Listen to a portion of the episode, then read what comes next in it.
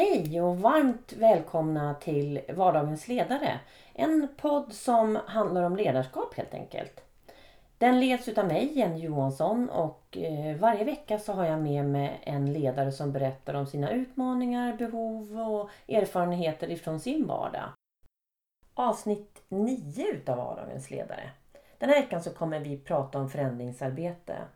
Och när det gäller förändringsinitiativ på företag så ska vi veta om att de misslyckas mellan 50 till 70 procent av gångerna enligt Center for Creative Leadership som är framtaget 2015. Och det är ju en jättehög siffra.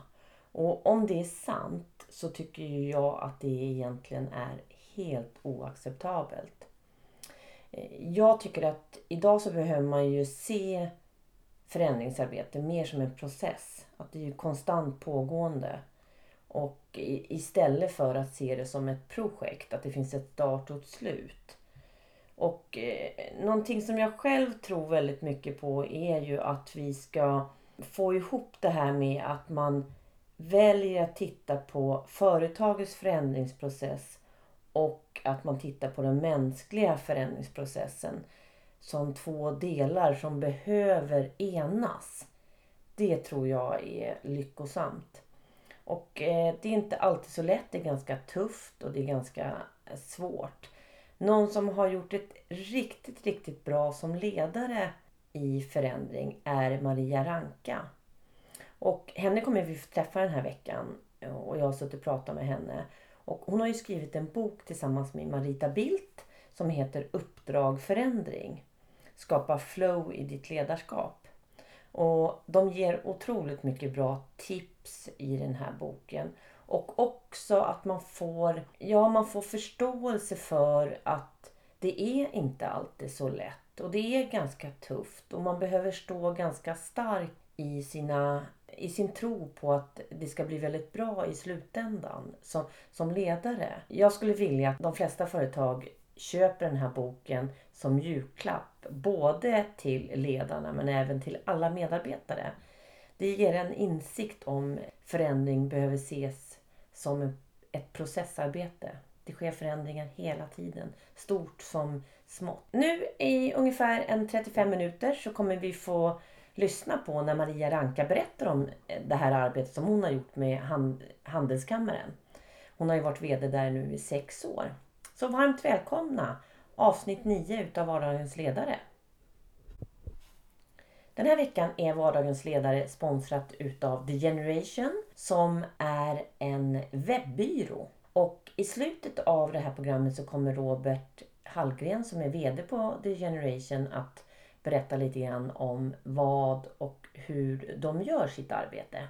Och stort tack till er på The Generation beslut att, att flytta. Vi satt i det där som du kommer ihåg, gamla väldigt vackra palatset vid Västra Trädgårdsgatan på organisationen där sedan 1927. Så att flytta var en, en stor grej. En stor grej. Jag tänkte att jag ska fråga lite om det sen.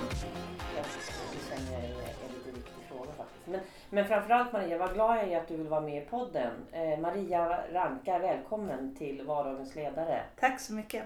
Jag vill ju jättegärna prata om den här boken som du har skrivit tillsammans med Marita Bildt. Mm. Jag börjar med att fråga, vem, vem är du Maria?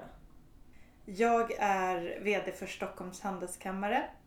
Bor i Stockholm och är uppvuxen i Tierp. Jag har, innan jag kom hit för ganska exakt sex år sedan så var jag chef för tankesmedjan Timbro. Jag har också varit delägare i ett konsultföretag som heter Prime och det var en fantastisk, fantastisk resa. Jag var med från att bolaget var väldigt litet och var delägare eh, och var med tills vi var ungefär 50 personer. Eh, och sen har jag, hade jag några år precis efter universitetet där jag jobbade med politik, bland annat med Carl Bildt. Då förstår jag, du har ju varit med om en förändringsresa även innan Handelskammarens resa. Ja, eh, jag, jag övade lite på förändring när jag var chef för Timbro som också var en gammal organisation. Mm. Eh, dock inte lika gammal som Handelskammaren som är bildad, eh, grundades 1902. Nej, just det. Så det är lite speciellt såklart. Men nu har ju du skrivit den här boken tillsammans med Rita Bild som jag tycker är, jag har ju läst den och jag tycker att den är helt fantastiskt bra. Den säger mig som person jättemycket och mig som ledare jättemycket. Vad roligt och jag blir jätteglad att höra det. Det är lite eh, nervöst att släppa en bok. Och den här boken, eftersom jag beskriver hur jag upplevt den här förändringsprocessen på Handelskammaren ganska personligt i boken så har jag varit lite, lite sådär fjärilar i magen för vad, vad människor ska, ska tycka. Och det var en, eh, en annan kompis jag som läste den som sa att hon tyckte att vem som helst egentligen som är med om en förändring, inte bara den som leder förändring utan den som är med om en förändring mm. förmodligen kan ha något ut av att läsa boken och det gjorde mig också väldigt glad. För att det har varit en sån där fråga, vem är egentligen målgruppen för, för boken? Och eh, då skulle jag nog säga att det är personer som leder förändring, vilket alla ledare gör idag. Förut pratade man ju mycket om förändringsledare. Men idag så handlar ledarskap i väldigt hög utsträckning om att förändra eftersom det är så mycket som händer hela tiden i omvärlden som påverkar företag mm. och organisationer. Eh, så att, att inte behärska förändring, då kommer man inte att klara sig som ledare idag. Och det här passar ihop med en annan fråga jag själv eh, är nyfiken på. Det, varför skrev ni den här boken? Vad vill ni uppnå med den? Marita var min rådgivare både när jag jobbade på Timbro och Eh, har hjälpt till eh, i vissa delar av det som jag gjort här på Handelskammaren. Mm. Och när det hade gått några år då sa vi att borde vi inte skriva ner en del av de här erfarenheterna. Och Marita har väldigt lång erfarenhet också som konsult och, och av att ha jobbat med förändringsprocesser i, i andra företag och organisationer. Mm. Så då sa vi, ja men varför inte? Och då hade vi en idé om en bok och sen slutade det med att vi skrev en helt annan bok kan man säga. Ja, eh, och processen tog ganska lång tid för vi har båda eh, fulla kalendrar och eh, mer än heltidsarbete. Så det fick ta den tid det tog. Ja, och sen är ni ju ganska starka individer båda två också, eller hur? Mm. Så jag, jag, ser den, den där processen blir också lite nyfiken på, för ni måste ju ha lärt känna varandra ännu mer ifrån ett annat perspektiv när ni skrev boken ihop. Vi har verkligen skrivit boken ihop, eller rättare sagt, vi har samtalat fram boken. Det är inte så att vi, någon har skrivit ett kapitel och den andra har skrivit ett annat och sen har vi läst dem. Utan vi har, förutom just det, den personliga berättelsen som jag har om Handelskammaren och den personliga berättelsen hon har om Teleopti som är det mm. företag som hon har grundat med sin man. Så har vi verkligen samtalat oss fram mm till boken och det har varit jättekul och det är klart, då kommer man varandra närmare. Ja, för det tycker jag är tydligt också i boken. Mm. Det märks att ni har jobbat fram den så. Eh, och då tänker jag också, vad, vad hände då när ni fick olika åsikter? När ni inte tyckte lika? Hur hanterar ni det? Det har inte varit några jättekonflikter men däremot har det varit då diskussion och mm. eh, idé, så som det är i samtal. Man, man bryter idéer mot varandra och sen så har vi landat i någonting. Ja, det har inte jag upplevt som något problem. Utan... Nej, utan då har ni tagit det till nästa nivå. Ja. Ni kanske har utvecklat varandra också under ja. processens gång. Ja. Den, den med bästa argument har väl vunnit, förhoppningsvis. Ja, och det är väl bra det, eftersom boken är så bra som den är. I, i den här stora förändringsprocessen som, ni, som du har haft personligen med Handelskammaren, kan du komma ihåg något så speciellt som du känner, det här gav mig sån otrolig självkänsla eller kicket. Oh wow, vi lyckades med det här. Det är, det är ju en otrolig kick att tänka på vad vi var hösten 2010 för exakt sex år sedan och där vi är idag. Mm. Och de första åren var väldigt, väldigt jobbiga. Eh, det var extremt hårt arbete och jag kände ju att jag att det var liksom tufft och tungt många gånger. Mm. Jag har haft jättebra stöd från min styrelse vilket har varit helt avgörande. Och jag har känt hela tiden stöd från, från medlemmar och i det här utåtriktade arbetet som är en stor del av det jag gör så har jag mm. fått energi. Men de första åren var tunga internt. Vi, eh, vi gick från att vara drygt 70 medarbetare när jag började till att bli ungefär 45. Eh, och i det så var det ganska många som dessutom nyanställdes. Mm. Det var tunga processer, de gick bra.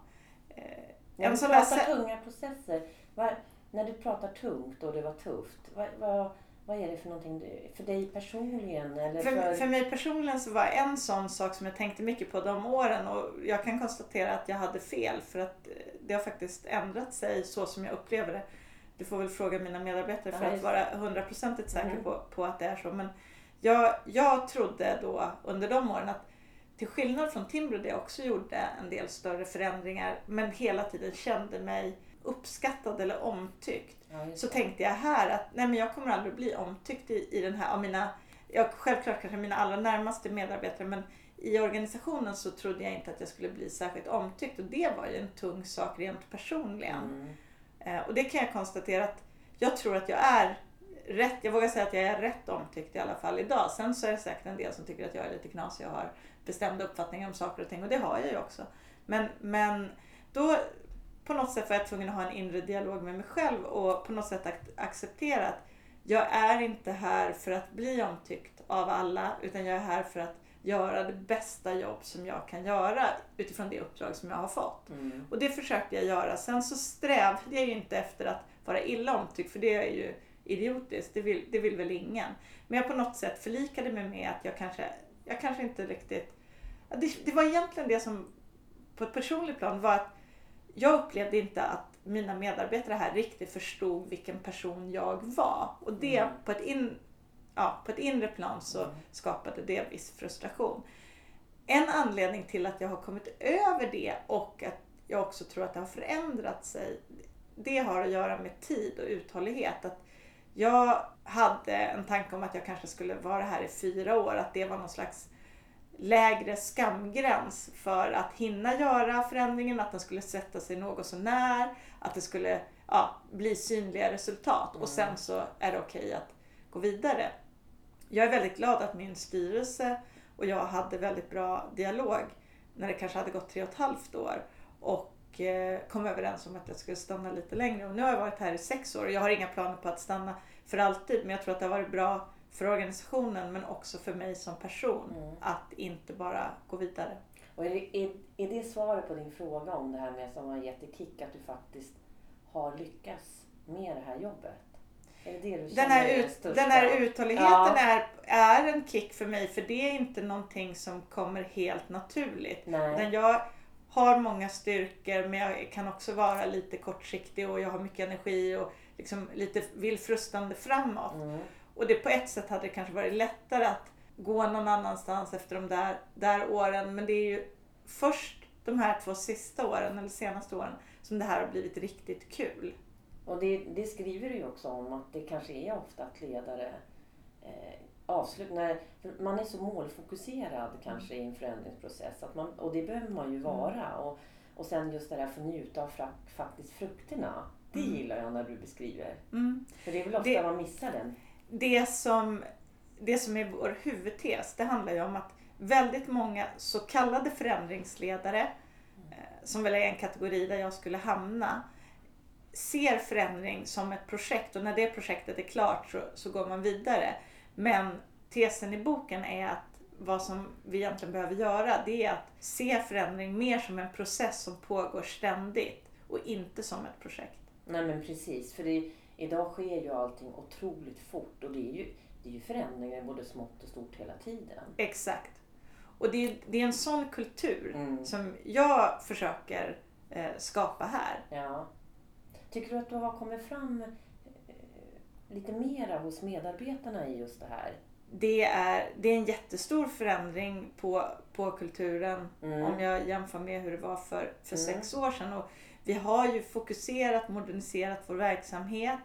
Eh, vi, vi är väldigt tydliga i vad, vilken roll vi ska ha. Vi vill vara hela näringslivets borgmästare Mm. i huvudstadsregionen Stockholm och Uppsala. Vi verkar för tillväxt i vid bemärkelse för att regionen ska vara attraktiv och det gör vi på olika sätt. Mm. Både genom vårt policy och påverkansarbete, genom att vi är en mötesplats, en nätverksorganisation, men också att vi har ett antal tjänster som eh, är bra för, för utveckling och för Mm. näringslivet.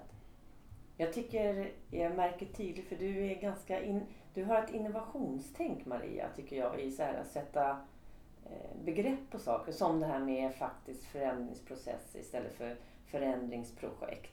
Eh, Mm. Och lite saker, och det här du pratar om nu också när det gäller Handelskammarens roll. Är det typiskt dig? Eh, Jag är, jag är som jag är, Ja. så att det, det kanske är så. Det är så svårt att, att se själv. Nej, jag tycker att det är modigt i alla fall. Mm. Att liksom stå för saker och att som det här med förändringsprocess. Jag tycker det är en viktig del. Eh, Men om vi går tillbaka till det här med, med förändringskondition och uthållighet. För det är ju också någonting jag tycker kan missas där ute. Om det nu är så att ledarskap i hög utsträckning är att förändra, då eh, så är ju det någonting som också ledare behöver träna på. Precis som att man går på, på gym eller Mm. Rider eller spelar golf eller vad man nu gör. Så behöver man träna också att man, att man har eh, att man är i god förä- förändringskondis. Mm. Och det kan man såklart göra på olika sätt. Man kan göra det genom att utsätta sig för förändring, att reflektera kring, kring detta, att ha mycket av en inre dialog men också en, eh, som jag tror på mycket, en yttre dialog med människor som kan stötta en i det här. Och lite skämtsamt så har vi sagt att Marita Bildt som jag har skrivit boken med Mm. har varit min förändrings-PT. Ja, just det. Personlig tränare i förändring. Mm. Eh, och det jag menar, en utmaning som jag står inför idag, det är ju att inte luta mig tillbaka. Nu har det här gått ganska bra och då är det ju lätt, och det tror jag är väldigt mänskligt, att man tänker, ja men nu behöver vi väl inte hålla på med stora förändringar. Jo, det måste vi ju för att vi behöver förändras hela tiden. Mm. Och det betyder inte att allting vi har gjort har varit dåligt. Det betyder bara att omständigheterna ändrar sig och vi måste, vara, vi måste anpassa oss.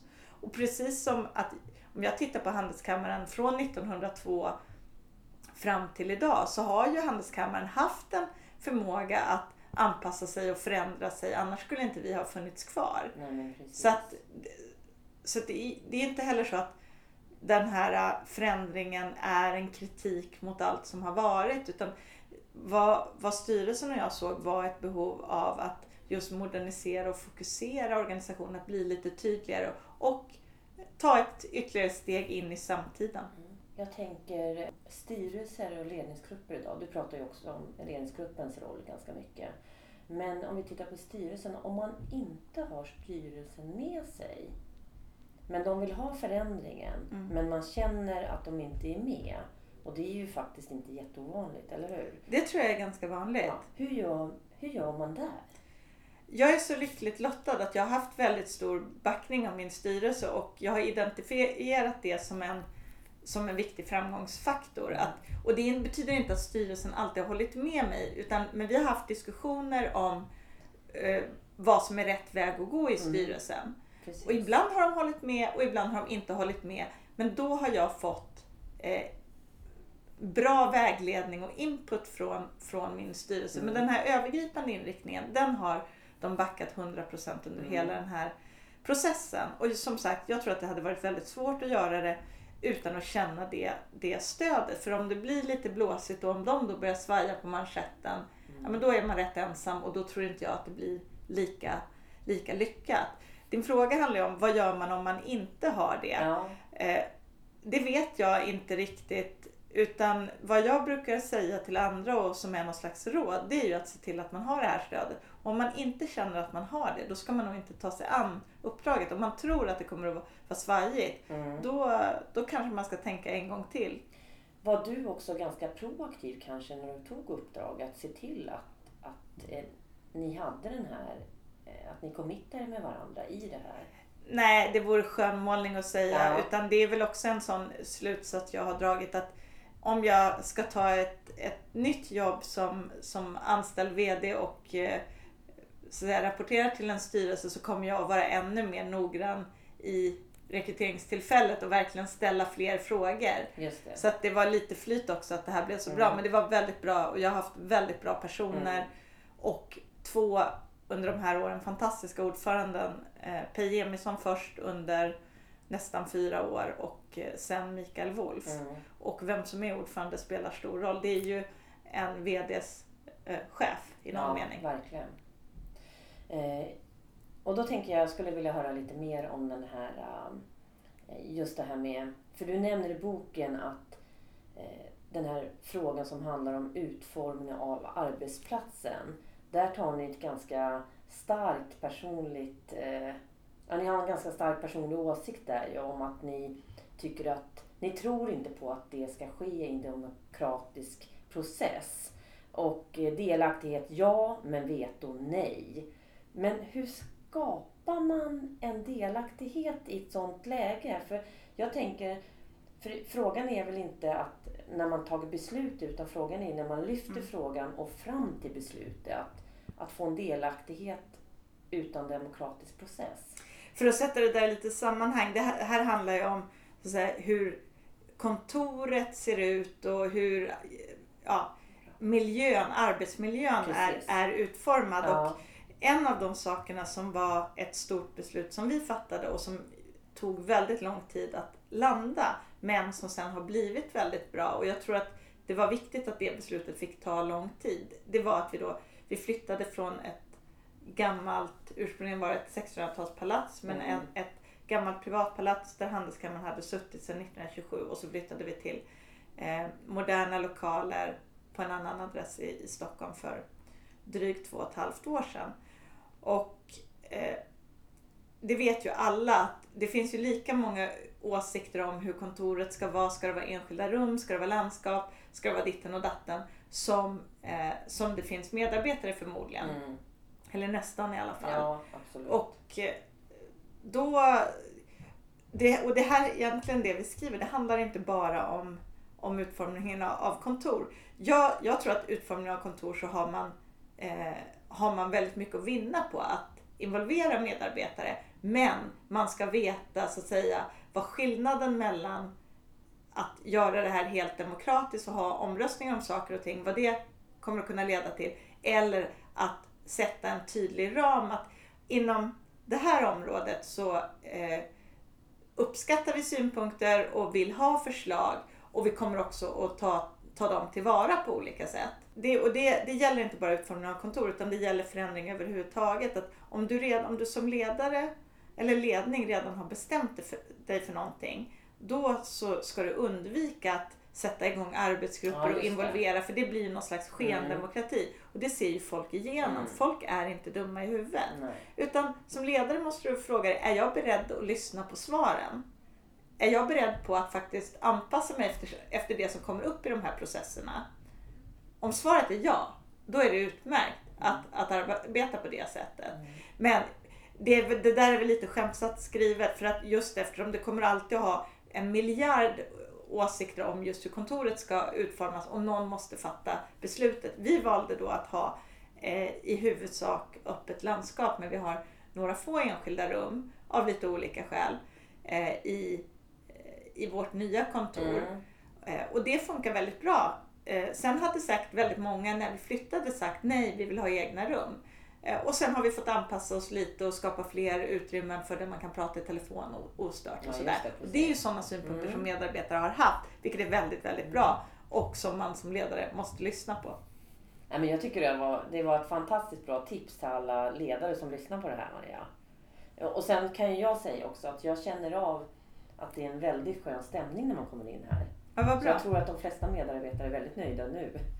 Men det är just det där med styrkan som ledare att klara av att eh, vara tydlig faktiskt. Och att man inte kör någon sån här dimridå bara. Eh, jag lär mig mycket här jag också nu i poddinspelningen.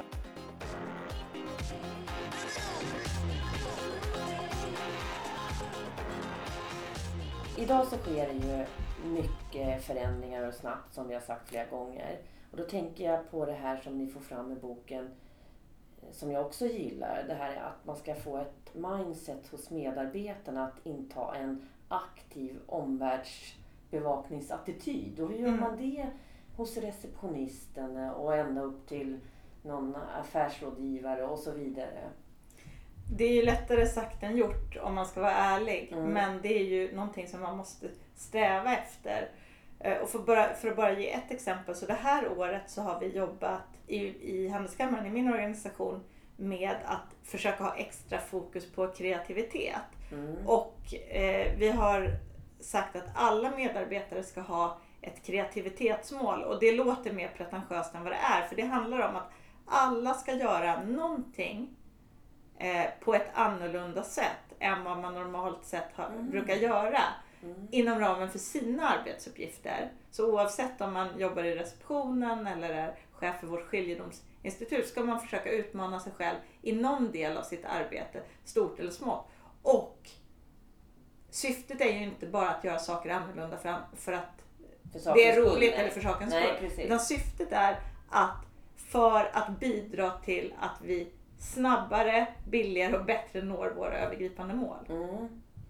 Och, och sen tänker jag då uppföljningen av det här. Hur sker det? För det är ju också en poäng i det hela kan jag tänka mig. Eller hur? Att det tas om hand, att man ser att någon Mm. har gjort det här. Jag, jag skulle säga att jag har sett oerhört mycket mer kreativa lösningar under det här året än tidigare år och att det här verkligen har, och det har varit allt ifrån presentationer som har gjorts på internmöten som har gjorts på ett annorlunda Mm. sätt till en del av våra evenemang som har utvecklats enormt mycket till att någon har gjort mycket smartare upphandling av cateringtjänster som Ja, gör att vi tjänar pengar.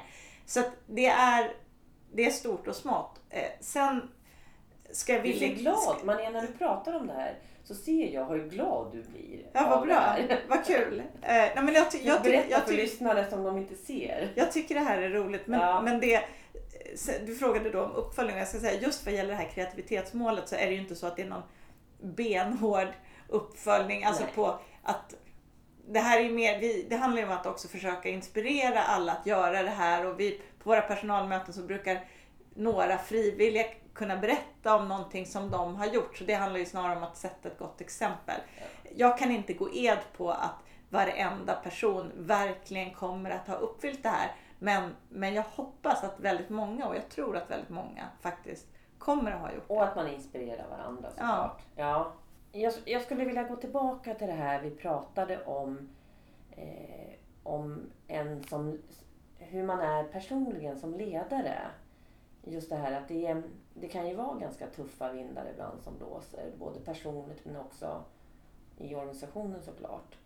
Eh, och då har ni, ni har ju redogjort ganska eh, konkreta saker tycker jag. Att ledare som jobbar och lyckas med förändringsprocesser eh, har ofta ganska bra självkänsla. De är inte beroende på att bli omtyckta precis som du pratade om.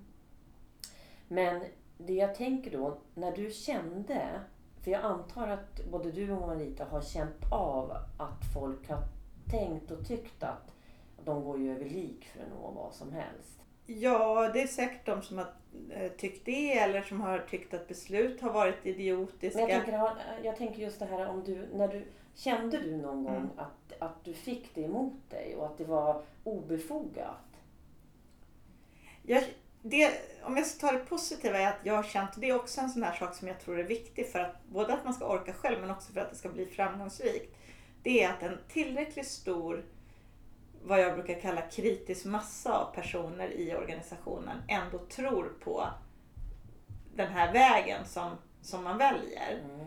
För annars, om, det, om, om, om ingen tror på det, då kommer det inte lyckas. Det är ju det är självklart. Du måste ju, målet är ju att skapa så många bärare av den här förändringen och förändringsberättelsen som möjligt i Mm. organisationen. Och att så snabbt som möjligt som ledare inte vara ensam om att bära den och, och göra den. För det handlar ju både om att, Ja, att, Så att man eh, kan kommunicera och att några som faktiskt man kan stötta sig mot också. Ja, så det, det tror jag är otroligt viktigt att, Mm. att identifiera dem och att se till att bygga upp det här tillräckliga förtroendet och förståelsen för varför. Ehm, vad, vad var det du frågade? Jo, när, när det har varit... Ja, eh, när du ja, men känner- om jag känt att någon har tyckt att jag kan- är beredd att gå över lik. För jag kan faktiskt känna igen mig just det här. För att ibland tycker man, ibland tycker, förstår man att det är befogat. För att Mm. man, ibland måste man ju vara så Mm. tydlig och, och ganska tuff Mm. i sin, sin mål. Men ibland kan man ju känna så starkt att det här är så obefogad, liksom, ett obefogat förhållningssätt. Jag, jag har väl egentligen inte känt att det har varit obefogat men det, jag har ju ändå kunnat bli väldigt frustrerad. Och till exempel så, en av de saker som vi gjorde efter ett par år, det var att vi, eh, och det hade vi mycket diskussion om i, i styrelsen och det var, ja, det var väldigt, väldigt bra för jag skulle säga att förslaget och så som vi genomförde det blev bättre på grund av att vi hade mycket diskussioner. Mm. Det var att vi, för, vi förändrade både strukturen för våra medlemsavgifter och vi höjde medlemsavgifterna ganska kraftigt faktiskt för några år sedan. Och det har att göra med att vi vill vara en medlemsorganisation. Vi skapar mycket nytta för våra medlemmar. Och vi vill också tvinga oss att ha en mycket närmare relation med våra medlemmar. Det är en av liksom, de stora ska jag säga, strategiskiftena som vi har Mm. genomgått. Att vi har gått från att vara en organisation som också hade medlemmar till att i själ och hjärta vara en medlemsorganisation. Men en del i detta var då det här ganska hårdkokta att se över pris och avgiftsstruktur Mm. och att höja, höja dem. Och då fanns det, och det var en väldigt liten minoritet, men det fanns några människor som var ganska ja, men högljudda, åtminstone mot mig, som sa först att jag aldrig skulle få styrelsen med mig. Sen när jag väl hade fått styrelsen med mig, och som sagt bra diskussioner, bra synpunkter, förslaget blev bättre för att vi jobbade igenom det ordentligt, styrelsen. Så hette det att jag aldrig skulle få igenom det på årsmötet. Och det kom några frågor på årsmötet men det var inget, det var bra frågor och bra synpunkter. Men ingenting speciellt sådär. Och när, när då årsmötet hade fattat beslut om de här nya medlemsavgifterna, för det är ju de som beslutar om Mm. avgifter, det gör ju inte ledningen själv. Då så hette det att jag skulle förstöra hela organisationen och det här i princip var slutet. Och det var ju, ganska, det var ju någonting ganska starkt att säga. Eh, men då kände jag ändå att det är ganska få som är så negativa. Eh, sen var det intressant, för det beslutet så tror jag också att det fanns en lite mer grupp medarbetare som var oroliga för, men de sa det inte. Det vill säga man var nervös, hur kommer det här verkligen att gå? Mm. Eh, och då måste man ju, alltså jag var ju helt övertygad om att det här var rätt väg att gå och att vi dessutom var tvungna att göra av olika skäl. Men då gäller det ju att man verkligen själv tror på sina Ja, egna, sina du egna måste ju ha förslag. känt dig otroligt stark i det här äh, beslutet. Eller hur? För hur, hur klarar man ändå? För jag tycker ju själv personligen att det låter jättetufft att ha den där gruppen som hela tiden matar det där. Och att man, Men att man klarar av att tro på det här fullt ut. jag, skriver, jag skriver i boken att, eh, och det är helt sant, och det finns några personer i min närhet som, som skulle kunna intyga det. De första, de första månaderna då var det väldigt mycket nyhetens behag. Men efter kanske tre månader, då ville jag mer eller mindre i två år eller till och med drygt två år, så ville jag i princip säga upp mig varje dag. Mm. Men då hade jag ju en impuls i min hjärna som sa det kommer att bli bättre. Det finns ett ljus i tunneln och det gäller bara att lita på att gör jag alla de här sakerna som jag tror är rätt och gör jag mitt bästa eh, och försöker ta råd av kloka personer och göra mer rätt än fel, för jag har gjort massor med saker fel och saker som jag ångrar och sådär. Så kommer jag någonstans så kommer det här att bli bättre. Och det gäller att liksom härda ut. Och sen får man ju då också, om man känner så, får man hitta de platser, de tillfällen, både i jobbet och utanför jobbet, där man får energi. Mm. För det är ju dränerande att gå med den där känslan att man någon gång per dag tänker jag vill egentligen inte vara här. Men så var det och jag, jag berättade då i, i boken att jag kände så. Eh, och nu idag när jag ser tillbaka på den här tiden så kan jag inte komma ihåg att jag kände så. Nej. Vilket också är en konstig sak. Mm. Att jag tänker så här, nej men det var väl inte så farligt. Det var väl inte så, det var väl inte så jobbigt att, att äh, ändra om handelskammaren. Har det inte alltid varit så här liksom, bra? Och visst, det var liksom lite utmaningar men det var inte så farligt. Det är min, min, och jag vet inte om jag har något hjärnfel eller vad det är. Men det är så min hjärna ser på det här idag. Mm. Jag tycker att det är otroligt starkt. Och jag, jag får nästan rysningar när du pratar om det här nu. Och jag känner att du måste ju vara otroligt glad för din styrka i det där jobbet. Eller hur? Jag, jag är glad för att jag har den här personligheten Ja. eh, och eh, ja, eh, Och jag är väldigt tacksam Maria att du inte slutade och att du gjorde det här förändringsarbetet. Jag är en mycket nöjd och glad medlem i det här kul. handelskammaren. Ja. tack.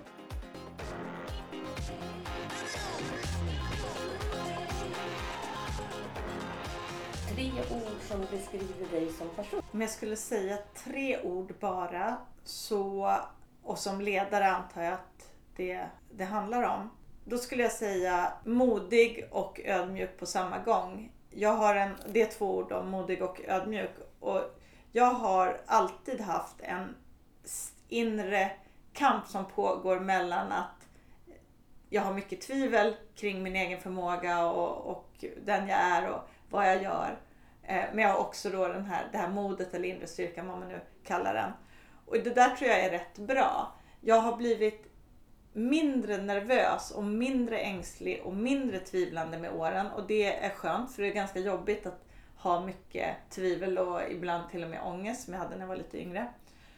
Eh, men de två orden, alltså den blandningen tror jag kännetecknar mig. Och sen energi. Mm. Och det känns här i rummet. Mm. Mm. Och sen så är det ju väldigt många ledare som går in i, i, i förändringsarbeten och de kanske till och med sitter nu i förändringsarbeten. Om man tänker specifikt på, så, på sådana ledare, vad är det för tips du verkligen skulle vilja skicka med till dem nu? Förutom att läsa boken, för det kan jag ge som tips. Ja, vad bra. Eh, det är, ju, det är ju jätteroligt att du säger det och att eh, det förmodligen betyder att man kan ha lite nytta av den. Det är ju ingen handbok men vi hoppas ju att eh, man kan inspireras och kanske i vissa fall då avskräckas och på något sätt få med sig saker som man kan ha nytta av. Få en massa sitt... insikter har jag fått. Ja. Mm.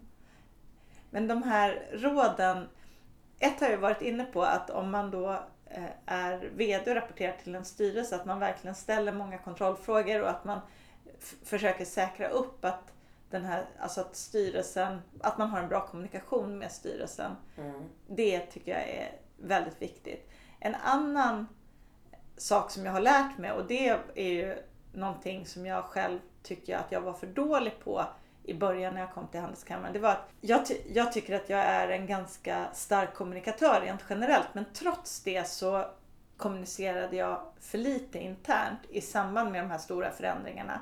Och en anledning till det var att jag själv kände, alltså jag var så trött på, på de här resonemangen, all liksom, dialogen som jag hade med mig själv. Eh, och hur, jag tyckte att jag hade förklarat både var vi skulle och varför många fler gånger än vad jag verkligen hade. Mm. Så att, att inte underkommunicera. Och om jag då ska ge lite beröm till mig själv så var jag bra på att kommunicera riktning. Jag var bra på att kommunicera vart vi skulle, vad riktningen var. Men jag var sämre på att också kommunicera varför. Så att både kommunicera vad och varför och hur mm. såklart också. Så att det nådde varje medarbetare. Ja. För man ser ju provisioner på lite olika mm. sätt. Ja. Mm. Eh, det, var, det var ett sånt misstag och det är också ett råd. Så underkommunicera inte. Och det tredje är, och det är också baserat på egen erfarenhet, att inte vara så ensam. Att försöka formera en, en grupp, ledningsgrupp eller vad det nu vara månde som tillsammans kan bära den här förändringen. Att investera i det teamet som du ska jobba med det, det har jag varit för, för dålig på. Och jag mm. var, jag var då, riktigt dålig på det initialt. Ja, för det, det jag vill, då blir det en ytterligare fråga för mig. För att jag, det tar upp också i boken om det här med man tror sig ofta ha en öppenhet i ledningsgruppen. Men det kanske mm. inte är öppenhet man har. Nej, och det, det, var ju, det är ju en sån eh, reflektion att eh, kanske också jag som ledare och många andra ledare överskattar hur generöst och öppet klimatet är. Och, om, och det var ju någonting också jag kämpade med de första åren, att jag kände att många personer i organisationen och även de som var ganska nära och som jag tror i grund och botten gillade mycket av den här nya inriktningen, att de inte var hundraprocentigt ärliga mot mig. För att, och det är en sån här sak, det har jag svårt att se, att, att jag skulle ha så mycket respekt med mig eller att människor är lite rädda och sådär. Eh, men det är en viktig insikt att förstå att alla kanske inte säger sanningen och då handlar det om att skapa ett klimat där man verkligen eh, ja, vågar säga vad man tycker och det är sannerligen inte lätt. Stort, stort varmt tack att du tog din tid och, och var med i Vardagens ledare och jag tror att många kommer vara glada för det som lyssnar på det här. Tack, tack Maria! Själv. Hej! Idag så har jag den stora äran att sitta med en av vardagens ledares eh, sponsor här. Robert Hallgren ifrån The Generation. Varmt välkommen! Ja men tack så mycket! Eh, Jag skulle vilja fråga Robert, vad är det som gör att du har valt att vara sponsor till den här podcasten? Jag tycker att ledarskap är en väldigt viktig fråga. Och eh, det är någonting som både jag och hela vårt företag jobbar väldigt mycket med. Mm. Så därför kändes det naturligt. Det är en ära att få vara sponsor. Tack för det. Och vem är Robert Hallgren? Jag är VD idag på webbyrån Generation. Jag är serieentreprenör om man får säga så. Jag har drivit ett antal bolag under 12 år tillbaka. Jag är också i botten webbutvecklare och marknadsekonom. Ja, du startade ju väldigt tidigt ditt första företag. Hur gammal var du? Jag var 24, jag var 2004. Var Ja, och det har ju gått väldigt, väldigt bra för dig. Du är ju väldigt duktig på det här och har nischat in det. Och sen en annan sak med dig Robert. Du och jag känner ju varandra ganska väl i och med att vi är ju med i väldigt många nätverk tillsammans. Och någonting jag ofta får höra när man frågar om de känner dig. Då lägger de alltid till någonting att ja det där är en vass kille. Men, ja, men han är ju otroligt schysst. Eh, ja, och så är han så väldigt ödmjuk också. Jag har fått mycket hjälp av Robert. Hur kommer det här sig Robert? ja, kul att höra. Äh, nätverkande för mig har alltid varit att äh, hjälpa andra människor och hjälpa till på det, sättet som respektive individ behöver hjälp. Och ibland kan det vara att man behöver äh, nya affärer och försöka koppla ihop det. Men det kan vara kontakter, det kan vara att någon behöver ett nytt kontor eller att jag kan göra någonting för dem. Försöker se varje individ, individs egna behov och hjälpa till så gott jag kan. Och, och jag tror att det kanske är det som eh, brukar vara uppskattat. Mm, det tror jag också. Är det det som eh, gör att ni har väldigt många kunder och, och väldigt nöjda kunder? Är det så du bygger ert företag också? Ja, vi, vi började med när vi startade upp Generation för två år sedan att eh, säga att vi ska, vi ska syssla med strukturerat nätverkande som enda försäljningskanal mer eller mindre. Och det har vi gjort. Och idag har vi strax över 200 kunder och, och vi har aldrig tappat en enda uppdragsgivare sen starten. Nej, det är ju fantastiskt faktiskt. Ja, det är roligt. Men du, men om vi tittar då konkret vad ni jobbar med. Det är ju därför man som jag som inte kan sådana här saker liksom anlitar sådana som er.